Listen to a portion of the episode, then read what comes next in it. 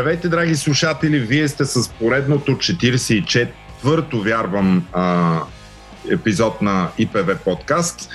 За първи път а, ние го правим дистанционно от а, три различни града, даже четири различни града и аз съм с а, моите обичайни колеги и участници Росен Рашков, Емил Георгиев, Велислав Величков. Ако сте на линия, колеги, здравейте на всички! Здравейте! Здравейте! Това е наистина тестово за нас, защото до сега не сме го правили. Обикновено сме заедно в една стая, пред едни микрофони, но този път сме в а, всеки в а, различен град. Лято е, нормално е, хората почиват а, и ние също имаме право на това. Въпреки, че настоящия политически сезон като че ли не ни дава право да почиваме и ние следва да обсъдим горещите теми в а, обществения ни живот а, и за това ще изреда тези теми, които а, ще обсъдим днес. Възможна ли е конституционна криза? Президентът обвързва втория мандат с а, конкретни действия на Народното събрание, именно актуализацията на бюджета и а, насрочване на президентските избори каква е възможно, възможното развитие служебно правителство при действащ парламент. Това е прецедент в нашата конституционна история.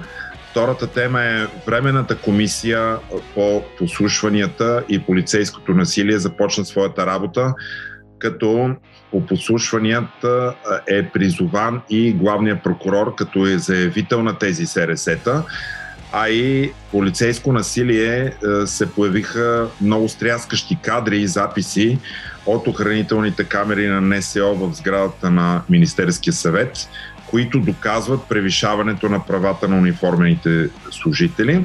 И а, също така ще говорим за все още неизбраните постоянни комисии на Народното събрание, защо те са толкова важни и поради това не може да стартира и най-важната работа на парламента, именно законодателната работа. Имаме мигрантски поток по границата ни с Турция, има сериозни сили, които от гранична полиция, които са изпратени там и защо е толкова важно преформулирането на бюджета. Останете с нас, нека да довършим тази песен заедно, след което започваме буквално след минути.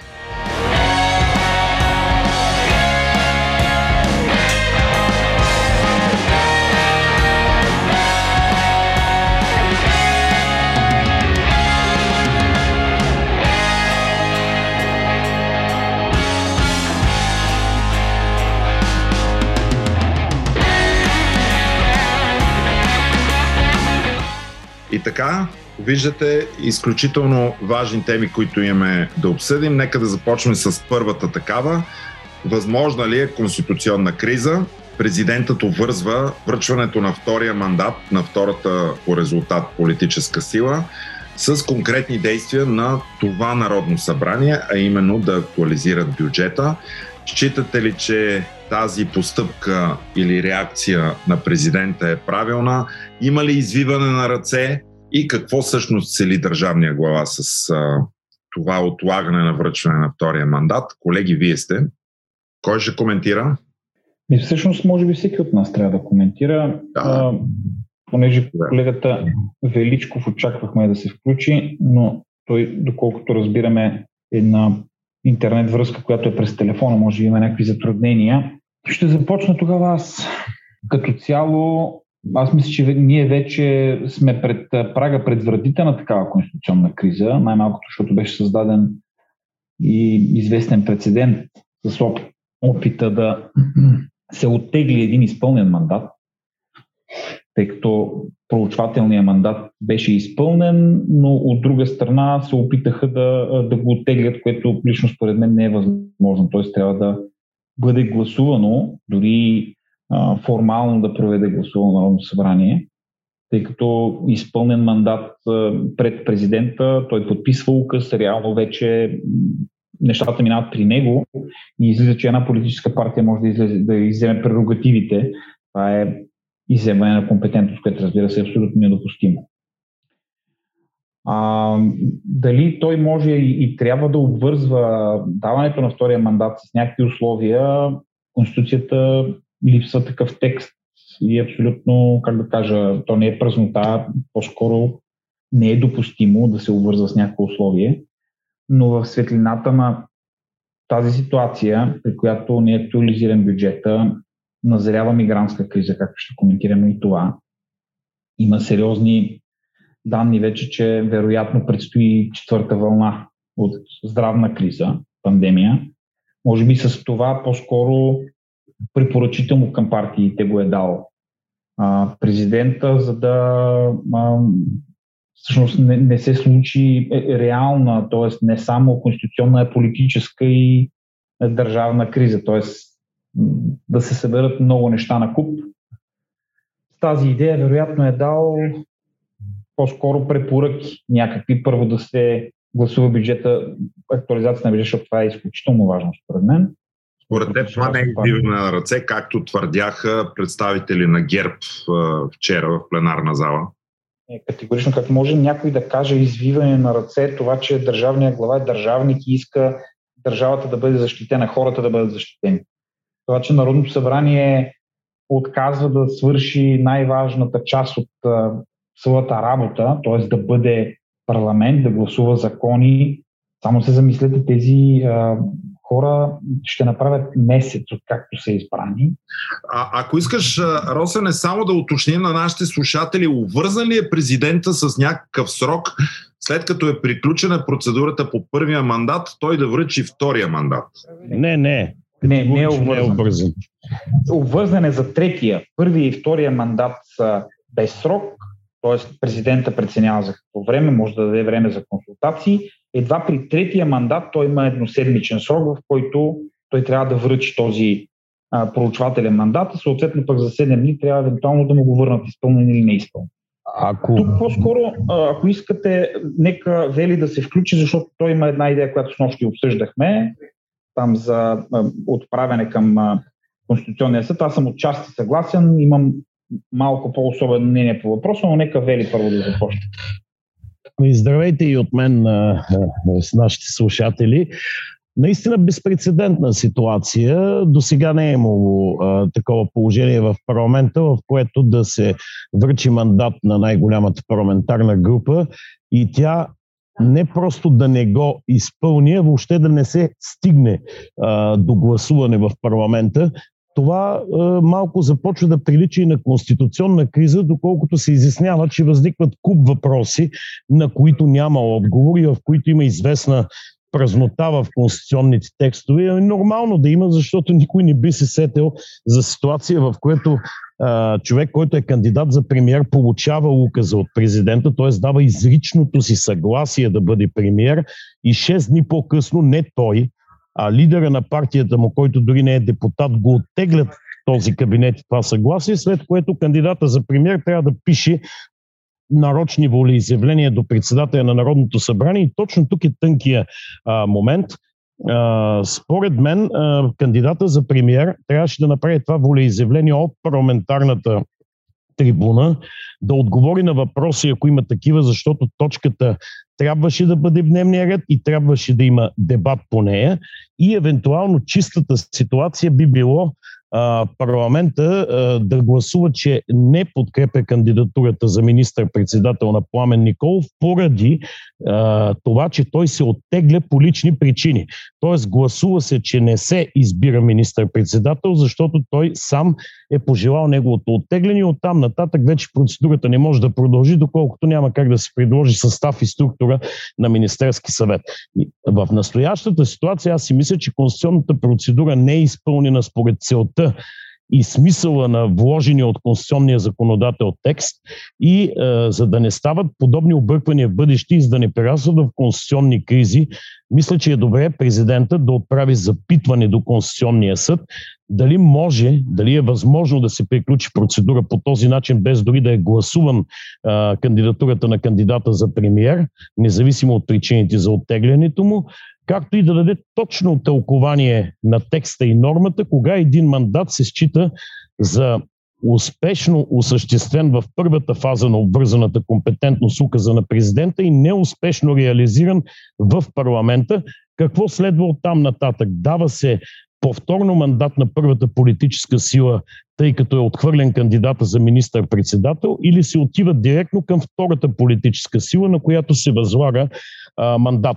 След като веднъж е възникнала тази ситуация, може да възникне отново и мисля, че е наистина добре Конституционния съд да се произнесе по а, тълкуването на този текст, което естествено, ако това се случи, ако президента реши да сезира Конституционния съд, ще спре парламентарната рулетка с мандатите. Няма да бъде възложен втория мандат до момента, до който Конституционния съд се произнесе, а това ще стане най-малко месец и половина след сезирането му, тъй като има а, срок за произнасяне по допустимост на искането, след което едномесечен срок за становища, колкото и да бъдат съкратени сроковите, а, поне 5-6 седмици от момента на сезирането на Конституционния съд, а това ще даде възможност на парламента в този срок да заработи като парламент, а не като политическа кръчма, защото до сега 46-то Народно събрание се държи наистина като политическа кръчма.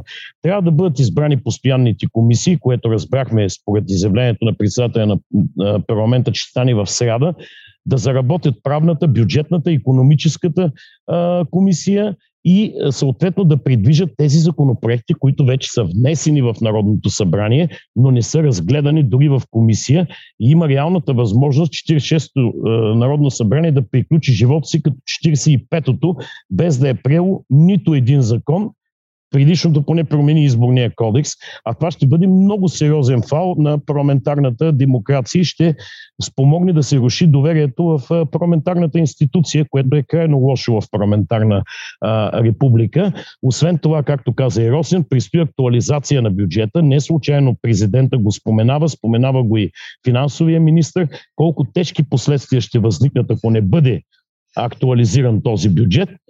И а, при това положение а, тази актуализация на бюджета има време да мине, имат време да минат законопроекти в връзка с настъпваща COVID-криза, но има време най-вече да започне съдебната реформа, да се случи обещаното закриване на специализираните съдилища и прокуратури, промени в закона за съдебната власт и НПК, да се въведе съдебния контрол върху отказите на прокуратурата за образуване на досъдебни производства, да се а, направи опит за ограничаване на законно ниво на абсолютните правомощия на главния прокурор, вкарването му в контрол и отчетност, конкретна отчетност, дебати, приключващи с решения в българския а, парламент и да се започне поне процедура по смяна на Висшия съдебен съвет, който е явно несъстоятелен, както и да се подмени състава на инспектората към Висшия съдебен съвет, чийто мандат е изтекал преди година и 4 месеца, но продължават да работят поради липса на нов избор.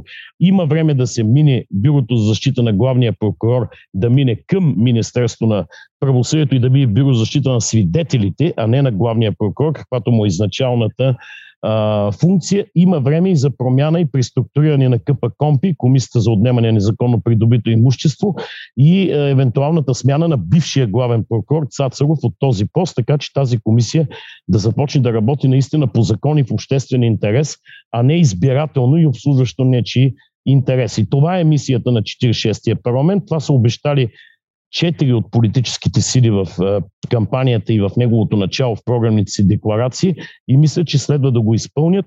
И едно питане до Конституционния съд ще даде необходимото време, за да може парламента да свърши тази работа. Аз мисля, че ние изчерпахме вече трета точка с а, твоето изказване. Просто техническите възможности за прекъсване не ми даваха такава възможност. Нека да приключим обаче първата тема и тя е, ако президента направи такова запитване до Конституционния съд а, и това отложи връчването на втория мандат, защото ти каза, че конституционната рулетка спира по връчването на мандатите това няма ли да накара а, ние да влезем в тази мъртва зона, а, в която а, президента в последните три месеца от а, своя мандат няма право да разпуска Народно събрание и ние да се окажем в ситуация на служебно правителство, което не е освободено, тъй като не е избрано ново, и работещ парламент, за а, до приключване на а, президентските избори и по този начин ние да имаме служебно правителство с а, работещ парламент, който същото време да а, кове закони. Сега, а, ако се вле, влезе... да действа като, като постоянно, е, като нормално. А, ако влезем в тази ситуация, първо президента ще назначи ново служебно правителство. Може да е същото, но трябва да има отделен указ за назначаването му, въпреки че няма да, причина да разп... няма законово основание да разпусне парламента в последните три месеца. Ако влезем в тези три месеца, които се броят от датата на встъпването му в длъжност, а не от датата на изборите, от това означава започват да текат от 22 ноември. Ако се стигне до ситуацията, че няма избрано правителство до 22 ноември, президента трябва да издаде отново указ за назначаване на ново служебно правителство, но не може да разпусне парламента. Ще попаднем за първ път в такава ситуация. Тя е доста интересна, но може би и доста прагматична, защото ще имаме и работещ парламент и работещо правителство. И забележете, не е вярно, че парламента не може да упражнява парламентарен контрол върху действия на служебното правителство. Вие виждаме, че сега в момента едва ли има правителство подложен на по-интензивен парламентарен контрол в цялата ни нова история от 30 години от настоящето. Така че ще имаме пълно функциониращо правителство с реално функциониращ парламент, няма да бъде застрашена парламентарната а, демокрация. Той ще може да ползваме позитивите и корекциите и на едното, и на другото. Така че мен лично тази хипотеза не ме плаши. Плаши ме повече трети път избори парламентарни в една и съща година, защото резултатите едва ли ще бъдат по-различни. Пасиансът ще бъде до голяма степен същия, като може би първата и втората политическа сила ще разменят местата си, т.е. възможно е ГЕРБ отново да спечели изборите поради естествено настъпващото разочарование в момента в има такъв народ, но пак няма да се стигне до стабилно правителство и стабилен парламент, а това ще руши с много голяма степен на изхъбяване доверието в парламентарната демокрация, което е най-вредният ефект от всичко, което се случва в момента. Благодаря ти. Емо искаше да вземе отношение по тази тема. Аз само искам да уточним а, срока всъщност, а, кога, кой е последния ден, в който може президента да разпусне настоящия парламент, считано от датата, считано датата нали, на неговото встъпване в длъжност и аз мисля, че това трябва да е 21 октомври. Това е, пред, това е последния ден, защото Точно, на 22 октомври не, не, защото ноември се каза преди малко. Това само да, да, прав си. Е. Моя грешка 22 октомври, да. Да, 22 октомври, това е, това е важно да го установим. Ами няма много време до тогава. Като се, като се замислим, започва да става все, по, все по-завързано в тая манджа, която се сготви в парламента. И може би ще имаме тази хипотеза, която е частично очертана в вече споменаването няколко пъти в предходни издания на подкаста, решение на Конституционния съд номер 20 от 1992 година, където тогавашния състав на Конституционния съд се опитва да хипотезира, нали, да, така, малко да, да обсъжда хипотезата за действащо служебно правителство в условията на неразпуснат парламент че, че това нещо е възможно и е предвидено от българската конституция. Нали? Тук мисля, че с последните, с последните действия ще се постави наистина на изпитание еластичността на конституцията и ще се види колко добра е тя в тази част, колко, колко прозорливи са били конституционните законодатели и членовете на Великото народно събрание от 90-91 година. Може би аз да завърша обзора. Моето мнение малко се различава от това на Велислав. Аз мисля, че този момент беше пропуснат за отправянето към питането към Конституционния съд, въпреки че това би било отлична идея, много добра възможност на практика да се дадат два месеца на Народното събрание да работи.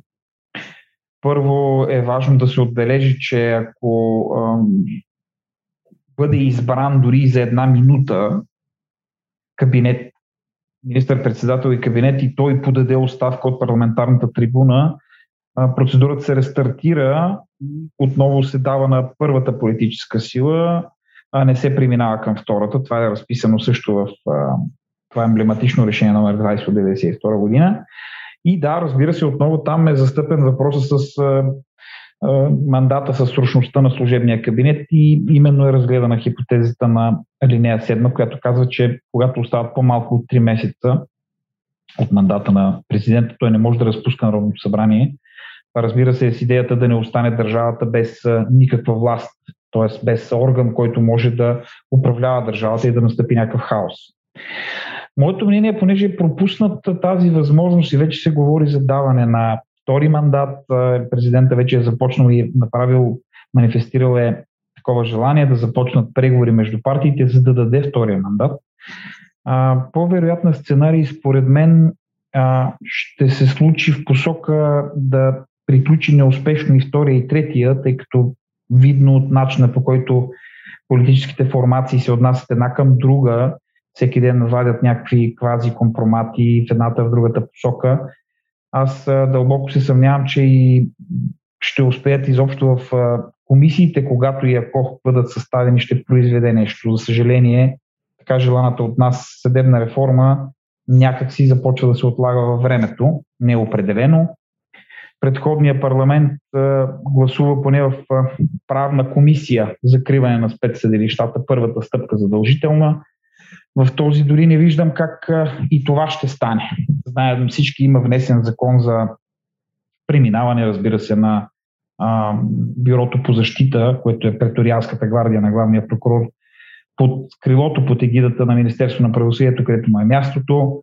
Разбира се, да се помисли за предсрочно прекратяване на мандата на този Висш съвет, този състав, който за мен лично е изпразнен вече от смисъл след начина по който гласува и както отказа да разгледа внесеното искане от министра на правосъдието, за което има висящо дело в Конституционния съд. И разбира се да се постави на изключително важния въпрос за безконтролността на главния прокурор. Всички тези въпроси касаят много важния въпрос за съдебната реформа. Разбира се, стоят и много други въпроси, които са от първостепенно значение. Най-малкото с гласуването с бюджета, за апдейтането на бюджета, актуализацията. Така че аз мисля, че по-скоро е възможен вариант, в който да се изчерпи възможностите на а, член 99 от Конституцията на Република България да не могат да излучат и втори и трети мандат, да се насрочат предсрочни парламентарни избори. Т.е. 47-то Народно събрание ще бъде именно това, което след като бъде избрано, дори да бъде в същия състав, защото е много вероятно то да бъде в същия или в много сходен състав и да не може да формира правителство, то вече няма да има възможност да бъде разпуснато. Именно поради конституционната забрана на член 99 алинея 7, която обсъдихме, че няма как да бъде разпуснато, когато остава по-малко от 3 месеца, както и Велия му вече изкоментираха. Това е 21 октомври. След тази дата то няма как да бъде разпуснато. Моето мнение е, ще има избори, ще бъдат проведени избори, ще бъде избрано 47-мо Народно събрание и то вече няма да може да бъде разпуснато и независимо иска или не иска и дори да не се разбират партиите, ще, са, ще бъдат принудени да а, работят в тези условия, тъй като няма как на практика, поне за този, макар и няколко месечен период, докато а, встъпи новоизбран президент, те ще имат възможност да свършат тази работа, която биха могли да свършат, ако имаше висящо дело сега пред Конституционния съд. Така мисля. Вие смятате ли, вярвате ли, че този парламент сегашния 46-я ще е в състояние да приеме каквото и да е смислено законодателство? Независимо дали нови, нови актове или да измени съществуващи. Аз, аз, нямам, аз лично нямам вече никакви очаквания, абсолютно никакво доверие в настоящия му състав или, а, как кажа, с, с оглед на, на потенциалните мнозинства в, в него. А все пак в предизборната кампания бяха заявени няколко теми, от които а, три от или четири от формациите, изключение на ДПС и ГЕРБ, го казаха, а именно закриване на специализирания съд, както и реформа в състава на закона, в закона съдебната власт и в състава на Висши съдебен съвет. Това беше заявено както Демократична България, така и от Има такъв народ, от Изправи се БГ, ние идваме. всички тези, поне по тези теми имаше консенсус и, и сега поради всичко случило се през последната седмица да бъде отметнато, аз не считам, че това ще им помогне много при вероятната хипотеза от следващи избори. Още повече, че това бяха кръгълни камъни на тяхната кампания и как биха могли да им повярват и в какво ще кампанират в следващата кампания, ако те през това парламентарно време, което тече, продължават да се занимават с замерване, с компромати, кой не си е платил таксите и кой не си е отказал от българското, от е, канадското гражданство. Така че е, считам, че, считам, че е, каквото и да е, най-малкото е, закриването на спецправосъдието, за което има внесен законопроект, който трябва да влезе в е, бъдещата правна комисия, е, това поне трябва да го свършат. А, тук... Има внесен проект за преминаване на бюрото по защита. А, да, също, имаше гласуване само единствено в предходната правна комисия, но тя не произвежда и не може да дължи сега. Но да, сега също има внесен законопроект за закриване на спецсъдилищата от Демократична. България. Тоест има. той трябва да влезе като първа точка в новата правна комисия, която се сформира. И ако не влезе, ще бъде много странно. И аз тук искам да направя един ремарк към предишното Народно събрание. Правната комисия одобри законопроекти за закон за съдебната власт и НПК закриването на спецсъдилищата, но продължение на две седмици ръководството на Народното събрание начало с същия председател сега Ива Митива от има такъв народ, не го включи в дневния ред. Въпреки, че Демократична България имаше изрично настояние да влезе в дневния ред, те изчакаха президента да разпусне парламента и не, и не го гласуваха в пленарна зала.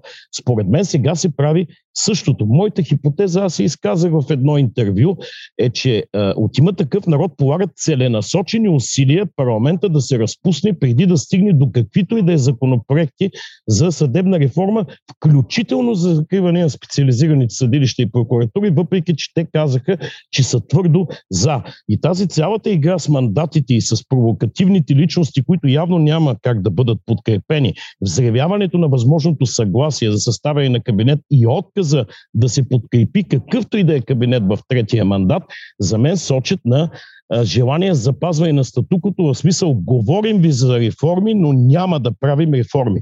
Това личи от цялостното поведение на има такъв народ и тук е отговора на този въпрос, който и Емил поставя. Аз мисля, че гражданското общество, ние също като организация, ние го направихме вече с тази декларация, която отворено писмо внесахме до всички парламентарни групи, трябва да упражним максимален натиск върху народните представители и парламентарните групи, заявили си себе си за реформаторски и партии на протеста и така нататък, да свършат минимално необходимото, което може да свърши този парламент, дори и след това да се разпусне. Ако не го свършат, трябва да ги обвим за лъжци и да застанем срещу тях челно в следващата предизборна кампания, защото аз не виждам, Емо, ако ти казваш, аз не вярвам на тези хора, вече ми в 47-то Народно събрание ще са същите хора и същите партии. Тоест, ако пак не им вярваме, до 50-тия парламент ли ще си играем на избори?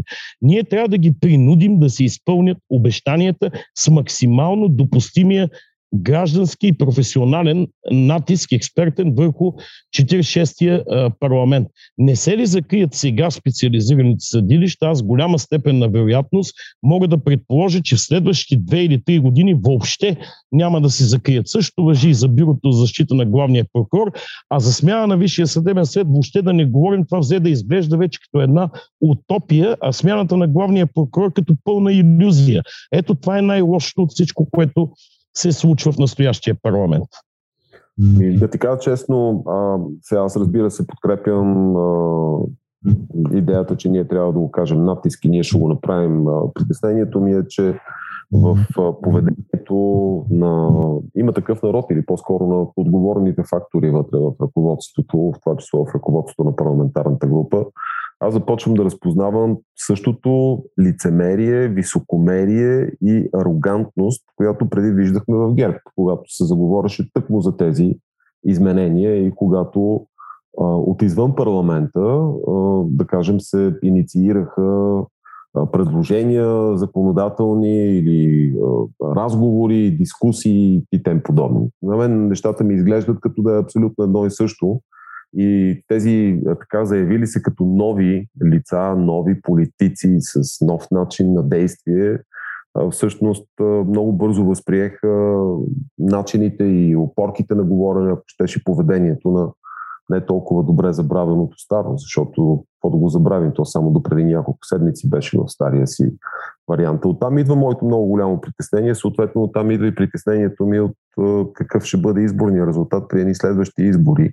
Конфигурацията едва ли ще се промени много съществено, а пък хората сякаш, първо ще го видим да с някакви социологически данни трябва да бъде подкрепено, но сякаш тук и хората, гласоподавателите вече се дезинтересират жестоко и няма и да ходят и може би и под 40% ще отидат да гласуват на следващите избори, което разбира се ще бъде още по-пагубно за, за легитимацията на следващия парламент с оглед наистина на задачите, които той трябва да изпълни или с оглед очакванията с които е натоварен на поне една част от, от българския избирател, тези, които са в основата на всичко, нали, в основата на реформата, на всички реформи, а именно на правосъдната реформа, тъй като ако нея не я придвижим, тогава сме абсолютно за никъде. Там остават и някакви козметични такива пипания за маски, които реално няма да донесат абсолютно нищо, защото това се е доказало във времето. Тези козметичните неща ги видяхме в последните 10-15 години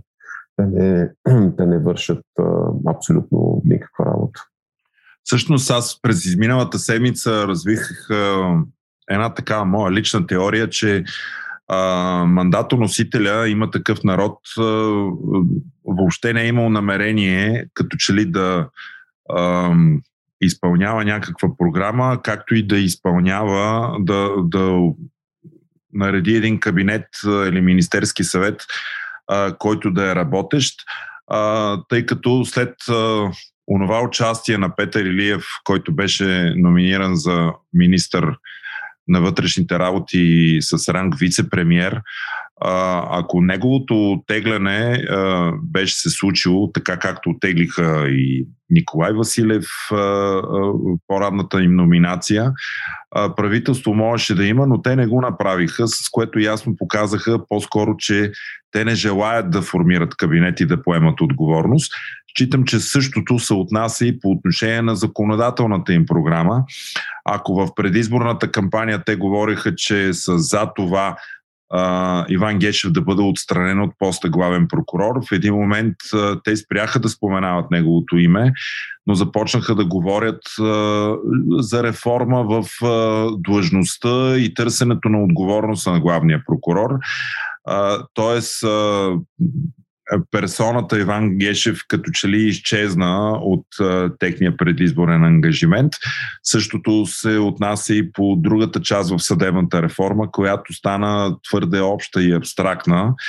А, така че аз също а, имам опасенията на ЕМО, но от друга страна пък а, тези комисии трябва да се създадат факта, че те бяха толкова много забавени и то не без участието на председателя на Народното събрание, който е също от има такъв народ, Ива Митева, това показва, че действително те целенасочено, процедурно бавят започване на каквато и да е законодателна дейност, което е изключително жалко.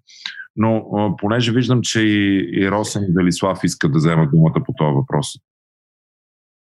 А, аз само, Пепи, бих те допълнил, ако си спомняш, а, беше, а, бяха казали Борисов по времето на ГЕРБ реформа в прокуратурата след Цацаров. Това беше когато главен прокурор беше Сотир Цацаров. Значи, а, беше казал Борисов по времето на ГЕРБ реформа в прокуратурата след Цацаров, когато главен прокурор беше Цацаров.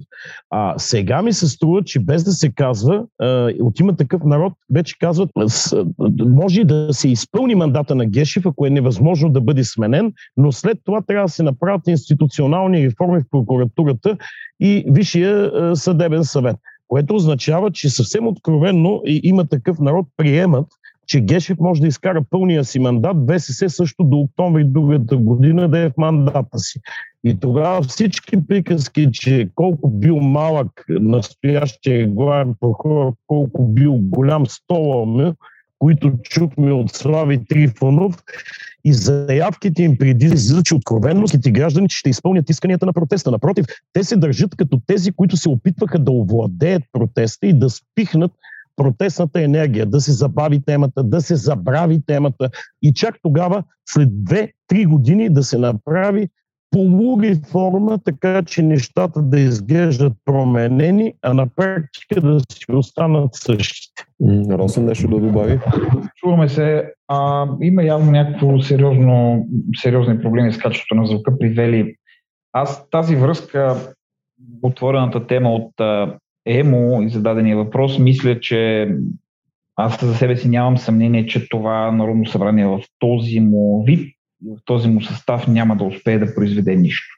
Дълбоко в себе си вече съм убеден и затова съдя основно от начина по който протичат не само всеки ден заседанията, всеки ден те се настроят все повече и повече един срещу друг, въпреки привидните воли изявления, че трябвало да се а, потърси съгласие, че трябвало да се водят преговори.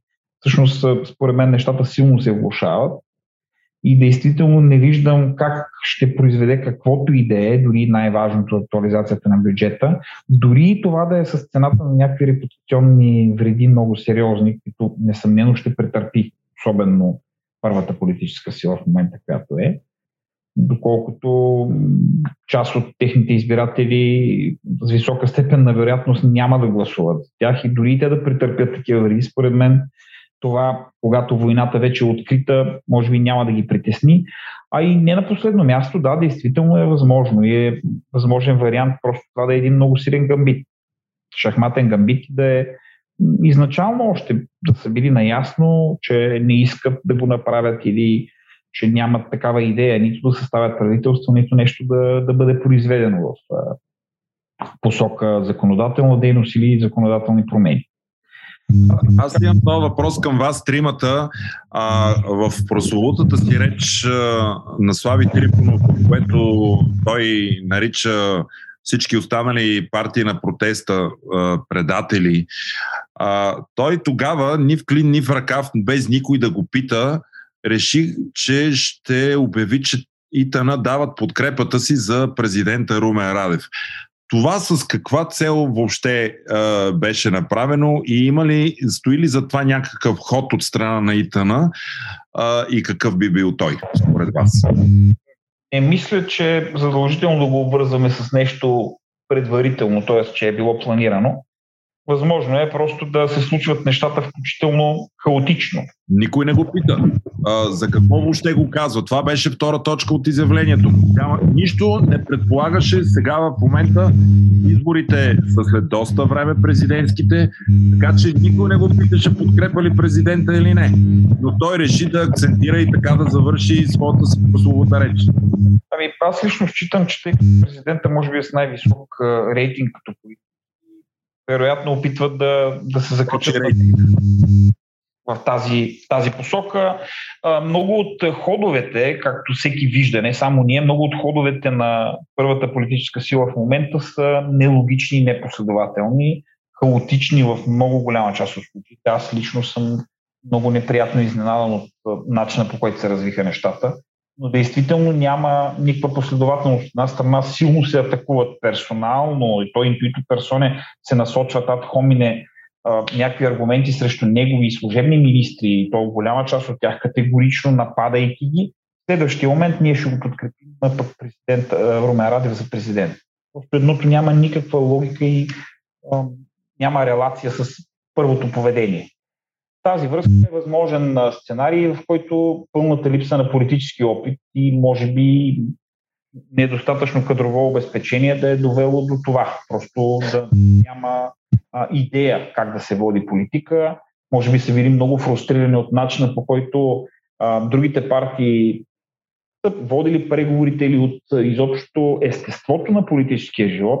Видяхме една, един председател на Народното събрание Ива Митева, която казва, че е разочарована от политиката и не е убедена, че ще се кандидатира за следващ мандат и че може би тя се оказва сложно нещо и не е за нея, което е така между редовете се чете достатъчно много. Тя е все пак добър професионалист, доктор по конституционно право. Лично според мен е едно от, от добрите, от големите умове в тяхната група, за да се случат нещата по този начин и да си позволи такова публично изказване е достатъчно популярно.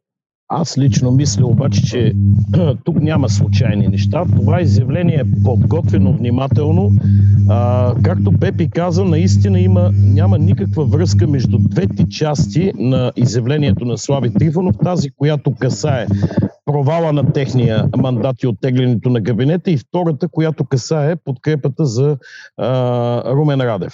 А, според мен а, това е заигравка с президента, бъдеш ход в гамбита, който се очаква около президентските избори, но аз на място на президента бих внимал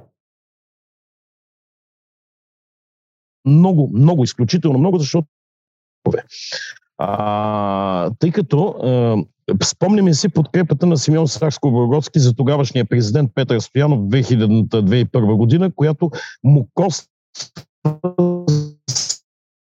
следващия президентски а, мандат. Т.е. като а, една а, целувка с съвсем а, други цели. А, нищо не се знае какво ще се случи до президентските избори. Това звучеше като някакво извинение към президента стил. Извинявай, че не подкрепихме, а, че атакувахме служебните ти министри. Ние нямаме нищо срещу те, просто те са ни враг, ти не си ни враг. Мисля, че няма да се получи това извинение по този начин, но в целият този пасианс аз пак виждам а, дългата ръка на ДПС, защото забележете, че всички послания на има такъв народ, след като започна работа 46-то Народно събрание, включително и парламентарни действия, бяха по-близко до позициите на ДПС, отколкото до позициите на реформистските партии.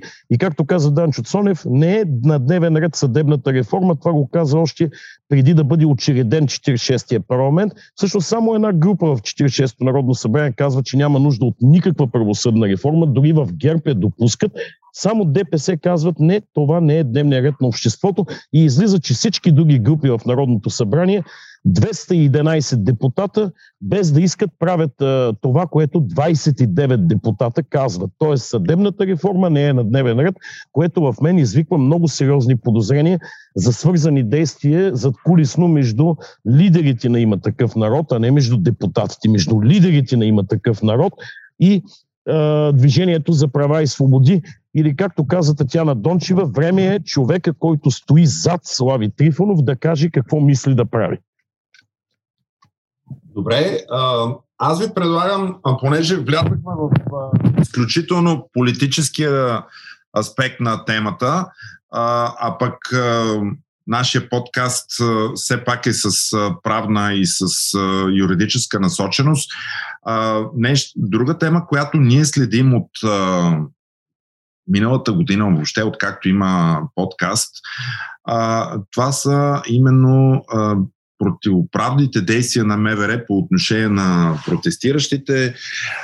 Това, което се случи и в самия протест миналата година, в началото му, но и по средата, а и в края. Тази седмица беше за, за втори път заседаваше Временната комисия по подслушванията и полицейско насилие. А, работата започна с един а, запис, който беше разпространен от а, самата комисия а, именно вчера. А, запис от а, камерите на Националната служба за охрана. Един диск, който беше намерен в СДВР, укриван дълго време. Най-вероятно те са мислили, че са заличили всички следи от тези камери, но този диск се оказал в служител от МВР, който го е предоставил на комисията. Вярвам, аз лично считам, че лично Бойко Рашков се е разпоредил този диск да стигне до комисията. Разбира се, не мога да го докажа, но много е логично това да стане. От което се виждат едни потрясаващи кадри за е, полицейското насилие на 10 юли. Това, което се случваше, ако си спомняте, зад колоните на Министерски съвет, когато отвеждаха протестиращи. А, ние не знаехме какво се случва. Спомням си, че имаше един а, запис от телефон как а, един протестиращ го а, свличат на земята, след което го а, дигат обратно и той пак се свлича. А, но а, имаше едно интервю на студента Евгений Марчев, който е студент по право в Хага, ако не се лъжа, който разказваше какво се случило зад колоните. А, днес изгледах този запис а, в а, предаването Лице в лице при Цветан Каризова, който е от миналата година, от юли месец, а, където той дословно беше разказал какво се случва зад колоните. Изключително съвпадение с а, видеото, което беше разпространено вчера от а, Временната анкетна комисия. А, какво следва от тук нататък? Е, имате ли очакване, че въобще тези полицаи ще бъдат разпознати? Ще понесат ли те административна а, отговорност? Ще бъдат ли отстранени от работа? А ще понесат ли наказателна отговорност? И дали само те и, а, и а, техните началници? Ами нека да кажем първо какво се вижда на записите, кратко. Е, а, а именно... Са го гледали, защото гледам моя фейсбук всеки втори. Не, не, не. Е на тази... Гледали, го, гледали са го. Разкажи, що има желание, то не е за слаби съвсем, съвсем, да, съвсем накратичко. Значи виждат, виждат се тези камери, хващат кадри как служители на МВР, униформени служители, влачат изведени от тълпата на протестиращи, отделни лица, които вече са с белезници. И са с белезници на, така да се каже, на, на гърбовете или на... Така, ръцете им са отзад хванати с белезници. Тоест, това са лица, които са задържани, очевидно, и са, как кажа, по, по, частично обездвижени, нали?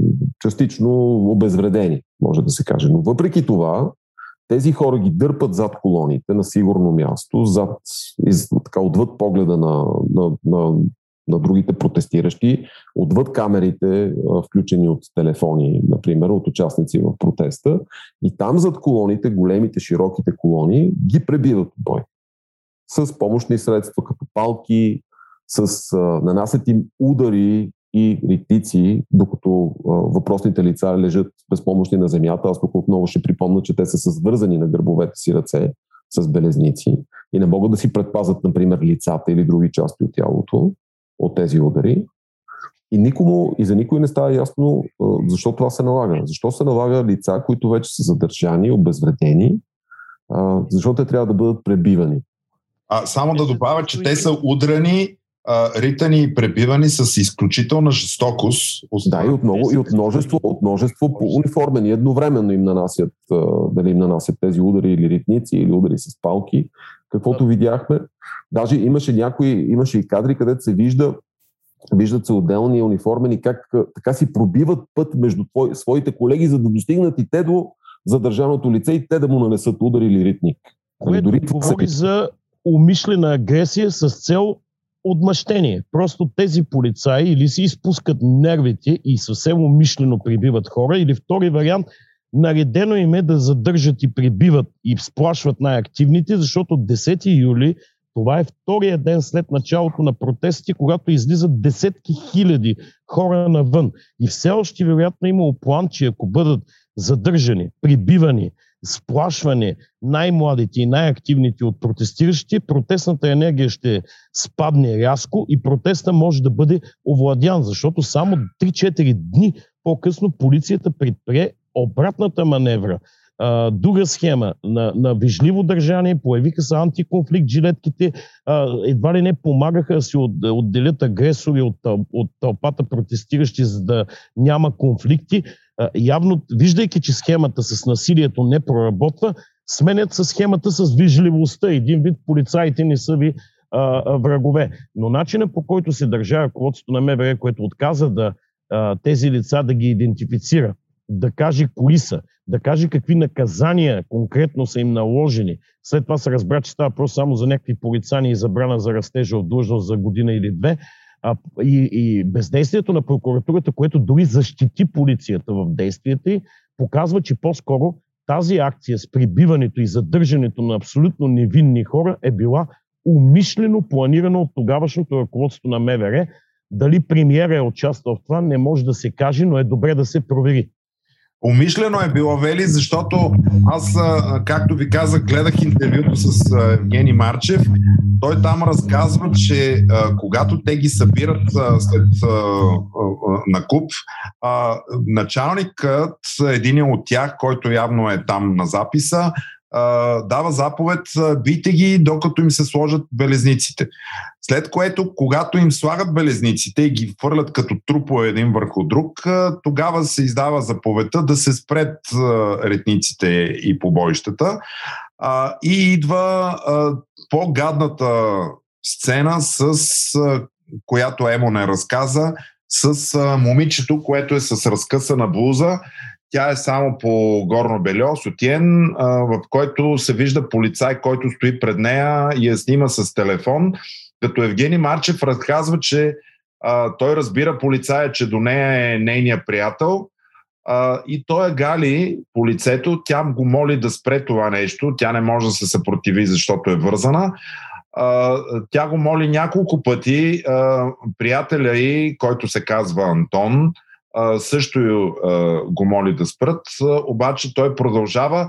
Видимо от записа, защото този, тази сцена тя не се вижда, тъй като полицая така е застанал, че да не се запише от горната камера, но тя е доста продължителна, но това е изключителна гавра и то с момиче, затова, защото е с разкъсани дрехи, той той прави снимки, галия по главата в присъствието на нейния приятел. Изключително унижение, нещо, което е, самите протестиращи казват, че е, побоя е нещо, което те са могли да издържат, но това, което е втората сцена е по-ужасната, нещо, което е възмутило не само тази двойка, които са били задържани, но и всички останали, които са били там. И, Пепи, само за това, за което ти разказваш, във всяка нормална правова държава, независимо в Европа или по света, веднага се полагат дисциплинарно уволнение след вътрешната проверка и без въобще да се чака а, до съдебни производства или доказване на вина. А, нека, нека да обсъдим и чисто етичната страна на този въпрос, тъй като има, има етичен кодекс за служителите в МВР, където много ясно е разписана забраната за така, унизително и нечовешко отношение както към правонарушителите, така и към задържаните лица. Той разделя, кодекса ги разделя нали, в различни хипотези, които могат да се припокриват една с друга. А пък нарушението на етичния кодекс за държавните служители в МВР е основание за предприемане най-малкото на дисциплинарни мерки, които могат да завършат и с отстраняване от системата на МВР.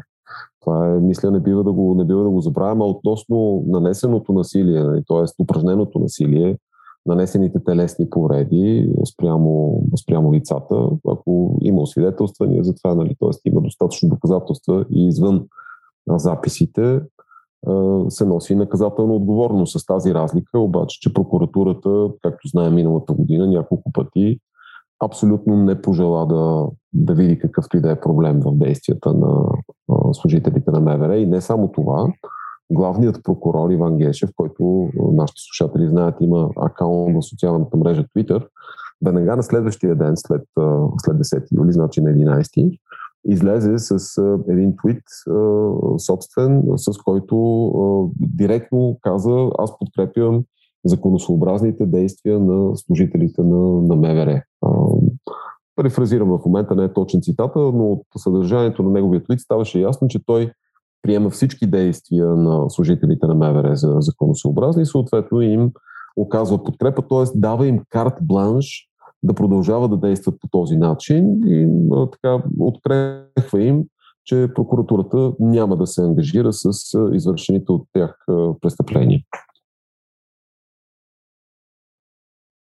Да, думата карт бланш е много на място употребена. Точно дава им гръб, дава им алиби да продължат да действат. Росен искаше да вземе думата по този въпрос. Той беше и адвокат на много от тези задържани, а и бити протестиращи? Ами, те голяма част от нещата вече се казаха. По-скоро мога да отбележа само, че освен, че е грубо нарушение и че е полицейски произвол, доколкото за МВР ясно е разписана процедурата как могат да бъдат и кога използване физическа сила и помощни средства. Те първо се използват след предупреждение, с изключение на случаите на внезапно нападение или при освобождаване на заложници. Тоест никакво такова предупреждение. Те са само в крайен случай могат да се ползват и категорично, изрично е прогласено в закона, че а, използването на физическа сила или помощ се преустановява незабавно след постигането на законната му цел, което разбира се, когато бъдат обезвредени с белезници на гърва, каквито и да са лицата, е, категорично е постигната целта. А, лично според мен не става дума само за полицейски произвол или дисциплинарни нарушения, тук говорим за висока степен на вероятност за престъпление. Доколкото телесна повреда, каквато безспорно тези хора, а, дори от начина по който се нанася сега, какъв вид телесна повреда е отделен въпрос, то зависи от а, конкретните медицини, които са си извадили, но при, когато е причинено от полицейски орган, тя а, изпълнява състав на престъпление и тази връзка прокуратурата вместо да ги прикрива, говорим за член 131, алинея първа точка 2, когато от полицейски орган причинена тази телесна повреда. Странно защо прокуратурата не само, че не повдигна такива обвинения, тя до голяма степен се опита да изпере така на народен език казано да а, изчисти името на полицията. Твърди се, че по-скоро нямало полицейско насилие, имало убити полицаи. Прокуратурата повдигна обвинение на огромен брой мирно протестиращи граждани. Имам сигурно 23-4 такива имахме мерки за неотклонение. Всички знаете какъв беше резултатът, че съда отказа да вземе най-тежката мярка за държане под стража, което е достатъчно показателно за това колко неоснователни са били исканията на прокуратурата. Та прокуратурата вместо да си свърши работата, т.е. да бъде един консерватор легис, блюстител на законността, просто прикри действията на полицията. Разбира се, нито едно обвинение до тук, включително от множество разследвания, множество пуснати сигнали, че са били бити от полицаи. До тук нито едно обвинение аз не видях повдигнато от прокуратурата. А, вече там за случая с а, тези кадри там за момичето, което е с а, а, разголена гръд и а, полицая го снима с телефон и всичко останало, аз лично мисля, че спокойно може да се потърси и друг състав на престъпление, доколкото и голяма част и от другите действия. Разбира се, в една по-специфична хипотеза и след необходимото разследване биха могли да представляват и друго престъпление по служба. А нищо, разбира се, прокуратурата не направи, по-скоро прикри тези действия на полицията. Нямам лично никакви съмнения, дори след тези изтекли кадри, че нищо различно няма да се случи. Да, вероятно, всеки един от полицейските шефове и министъра, включително, който е бил по времето и единия, и другия по времето на протестите, трябва да понесе отговорност Включително не знам кой е издавал заповеди, но ако той е издавал заповеди за подобно нещо, трябва да понесе и наказателна отговорност, но нямам а, а, никакво съмнение, че това няма да се случи в а, този състав, говоря на прокуратурата и в а, този вид, в който е. Добре, ние не се ли намираме отново в хипотеза, че м- органът, който всъщност е призван да си свърши работата, конкретно по разследването, трябва да бъде заместван от друг орган, в случая от временна парламентарна комисия. Росен, как, как мислиш ти, как го виждаш това? Ами, първо, тази парламентарна комисия, аз не съм много убеден дали разполага се изобщо с някаква компетентност, тъй като той има дори по въпроси на произнасяне на Конституционния съд. Тези комисии вършат своята работа и, как да кажа, са изключително полезни, до толкова, доколкото изваждат наяве и изваждат да се види пред обществеността всичко това, което е прикрито от прокуратурата и от тогавашния състав на МВР. Тази връзка се оказва, че най-после монопола е разбит, тъй като доскоро само прокуратурата разполагаше с това право така да избирателно да изважда определени а, материали от разследването. Разбира се, само в посока, в която изнася. Да, тези комисии емо са изключително полезни, но си пълно прав, че те, даже изобщо без да имат ясно разписани правомощия, се превръщат някакъв сурогат, някакъв заместител на органа, който би следвало да е влюстител на законността. Не знам тогава къде, къде остава изобщо ролята на прокуратурата и ролята на правоохранителните органи, щом стигаме до там, да трябва за такива неща да а, се извършва разследването от парламентарна комисия. Само да ви допълня, че тази сутрин имаше изказване на министър, на, на министър-председателя а, Янев, който каза, че а, след появата на кадрите ще а, започнат разследване над, а, за служителите, които са участвали в а, това нещо. А, нещо друго, което мен ми се струваше важно е а, тези кадри върна, върна дискусията отново в а, а, онова, което ние питахме много пъти. А, тези служители с особени а, отличителни знаци на черепи и на разни други групировки, те служители на МВР ли са и ползвали ли се МВР а, от онази възможност а, от закона за охранителната дейност а, да ползват а, служители, които не са, не са служители на МВР а, в а, а, антиправителствените протести, каквито съмнения имаше, ако си спомняте.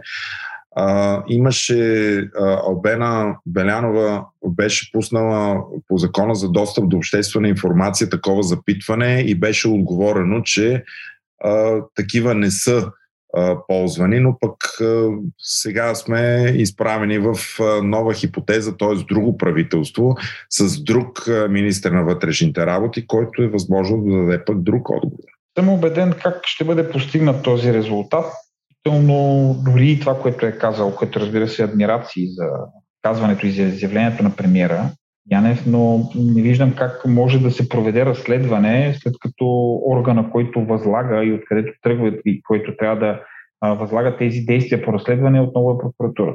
Прокуратурата е Росене, обаче какво се случва, когато тези служители бъдат дисциплинарно уволнени, които бъдат, бъде ангажирана отговорност по етичния кодекс на служителите на МВР, за който е, Емо каза преди малко.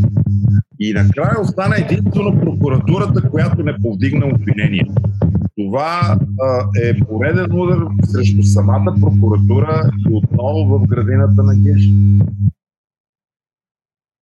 на практика дисциплинарните обвинения, дисциплинарните включително уволнения, дори да се стигне до там, а, трудно биха могли да се превърнат в, а, да не кажа невъзможно, в основание за възникване на отговорност, за репарации, за дела, които да са включително по Зодов, за възстановяване на вредите, защото кой, как си го представяте, кой ще плати накрая за всички тези унижения, болки, за тази гавра, която е с всички тези граждани мир. Някой трябва да го възмезди.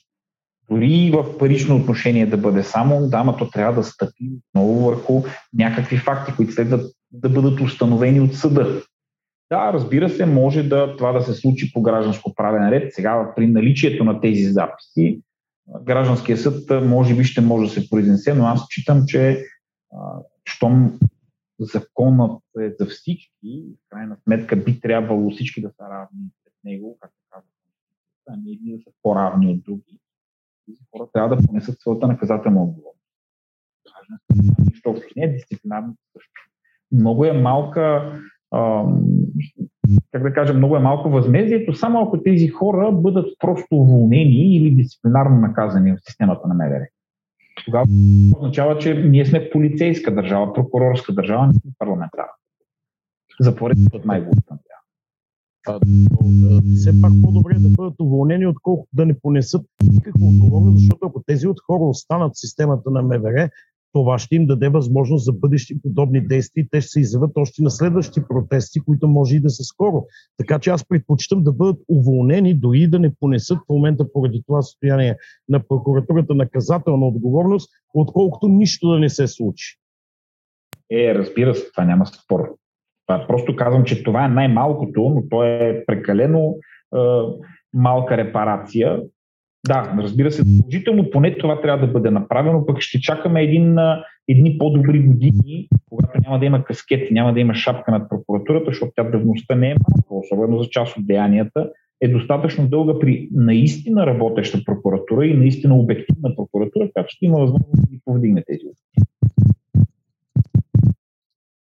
Добре, ако няма друго по, по тази тема, предлагам ви е, да минем по последната такава, която ние сме заложили, а именно миграционния натиск е, в Турция е, и е, антиемигрантските демонстрации. Е, Чак, чакай само преди към нея да преминем все пак и за подслушванията да кажем нещо, защото Вярно е, че редовните комисии в парламента още не са се конституирали и не са заработили, но все пак тези, които са временните, а искам да кажа, постоянните комисии още не са се сформирали и заработили, но временните така, сочат на някаква дейност. Нали, имаме и така по подслушванията, която е и там... Е, много... Постоянна комисия обаче, да. Постоянна ли е тази по подслушванията? А, по тази по подслушванията е постоянна, тъй като аз през миналата седмица а, подадах а, до Националното бюро а, за контрол над СРС mm-hmm.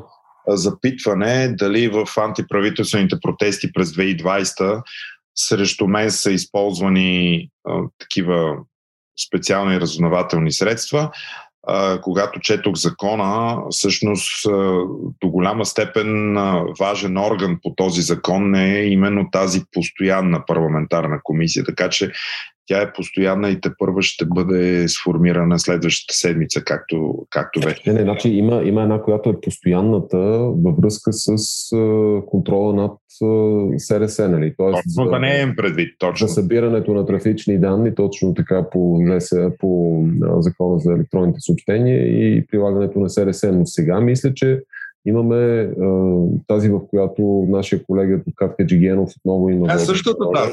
Тя е същата тази комисия, която изнесе записите вчера.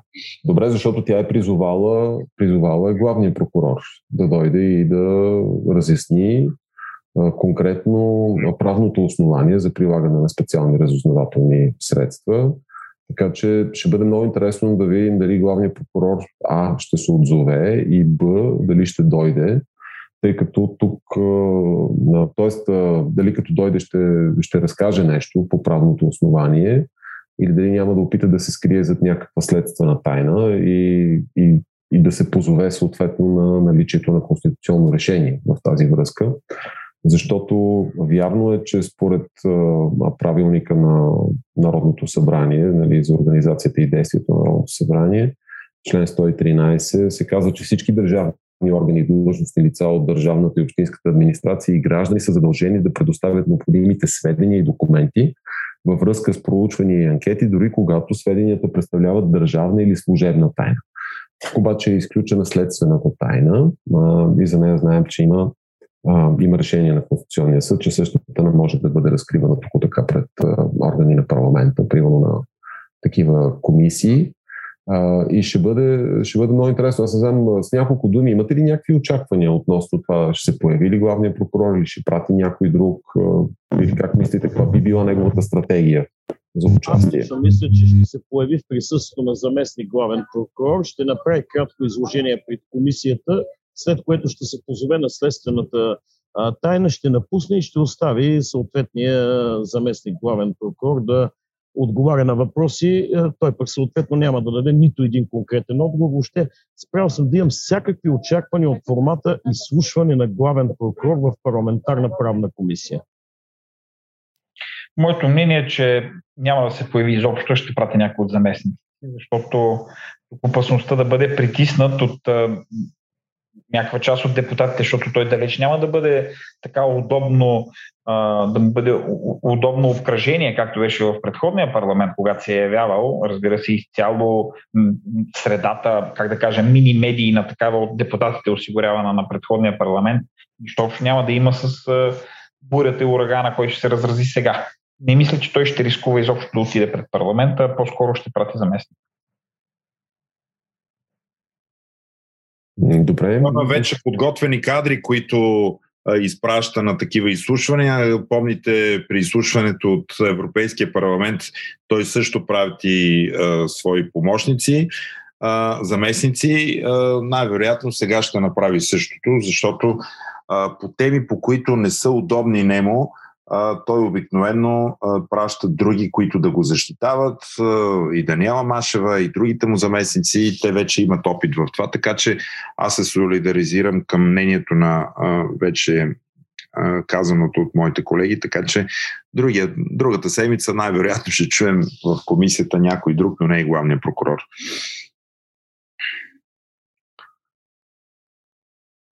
Ами, към следващата тема, може би да минем. Да, Росане, кажи защо е толкова важен темата за миграционния натиск и какво да очакваме ние от служебното правителство в случая да направи спрямо него и въобще откъде идва този натиск миграционен по, по нашите дни в какъв размер е той, тъй като считам, че това е нещо изключително ново. Както бяхме забравили за тази тема, тя се появи отново в новинарския всъщност тази тема беше забравена, защото а, се натрупаха множество други проблеми, но това, което в момента предстои, което буквално чука на вратата не, може би всъщност то вече е започнало, защото натиск е факт, то е на лице. В Турция влизат огромни масиви от хора от Афганистан.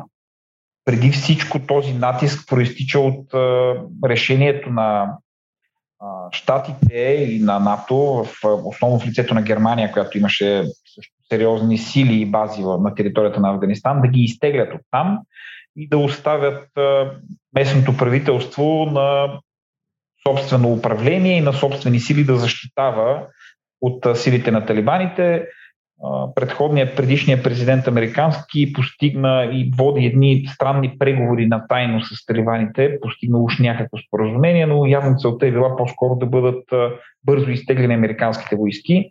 Вижда се, че те не изпълняват нищо от това споразумение. почти незабавно след изтеглянето на основните сили започнаха.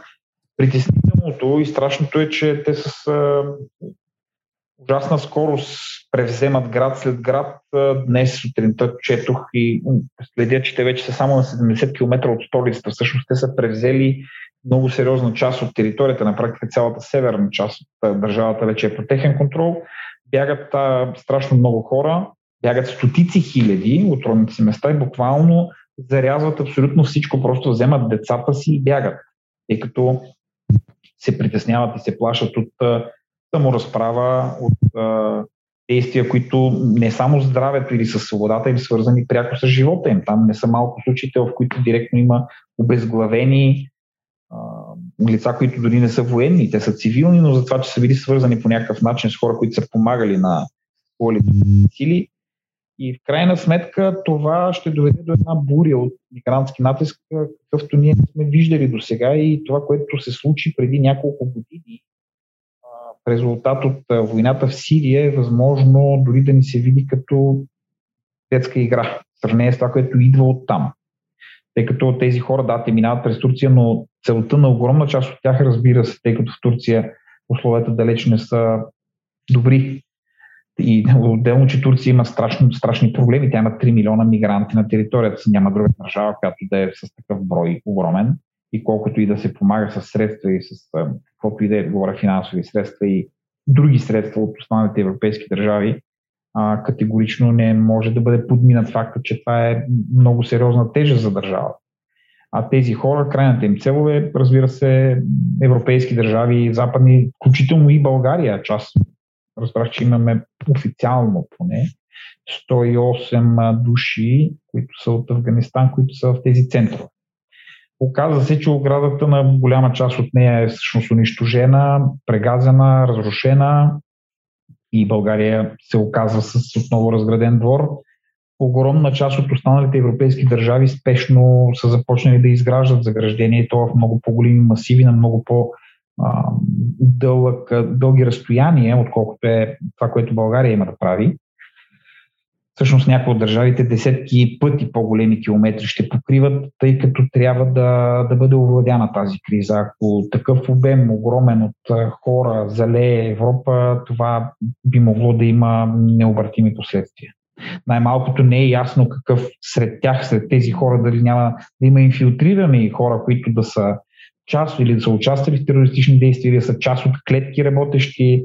Изобщо това, ако бъде подминато с лека ръка, всички проблеми, които имаме в момента, до момента, включително тези, които току-що обсъждахме, наистина ще ни се видят като детска игра, защото съвсем реална е опасността да, а, да се загуби не само държавността, да се загубят а, основни устои във всяка една от европейските държави. Това категорично не трябва да бъде подминавано с лека ръка и а, то е наред заедно с, с всички други проблеми, включително COVID-кризата, липса на актуализация с бюджета.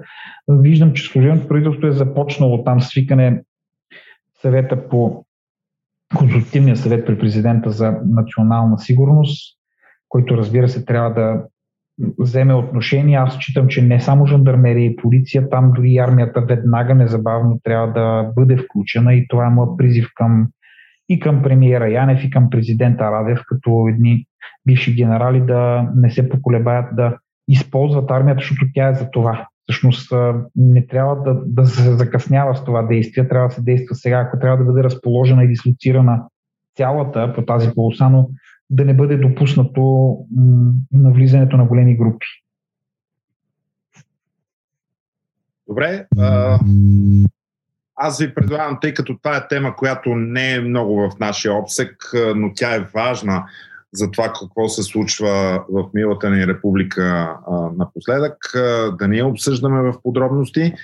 И понеже този епизод отново стана повече от един час, надявам се да не сме натежили много на нашите слушатели, но темите са много, те са важни, те са изключително засягащи а, всеки един от нас в момента. Аз лично не помна време, а, може би след ран, ранните 90 години, а, хората толкова много да са се интересували от политика и от а, случващите се а, събития в а, парламента, а, от това, което се случва напоследък. А, и за това а, считахме, че и в този августов а, ден, когато всички почиват, а, ние трябва да имаме нашия епизод. Ако харесвате това, което правим, моля ви подкрепете ни с вашия лайк, като също станете и наш абонат и натиснете бутона subscribe в платформата, в която вие ни слушате, било то Apple Podcast или YouTube или в някои от другите подкаст платформи. Ако харесвате пък нашето съдържание и желаете то да се развива, може да бъдете наш дарител. По-долу в бележките под епизода може да видите как може да направите това и пожелавам ви хубаво лято, приятна почивка, следете събитията, ние ще бъдем отново с вас до следващата седмица. До скоро!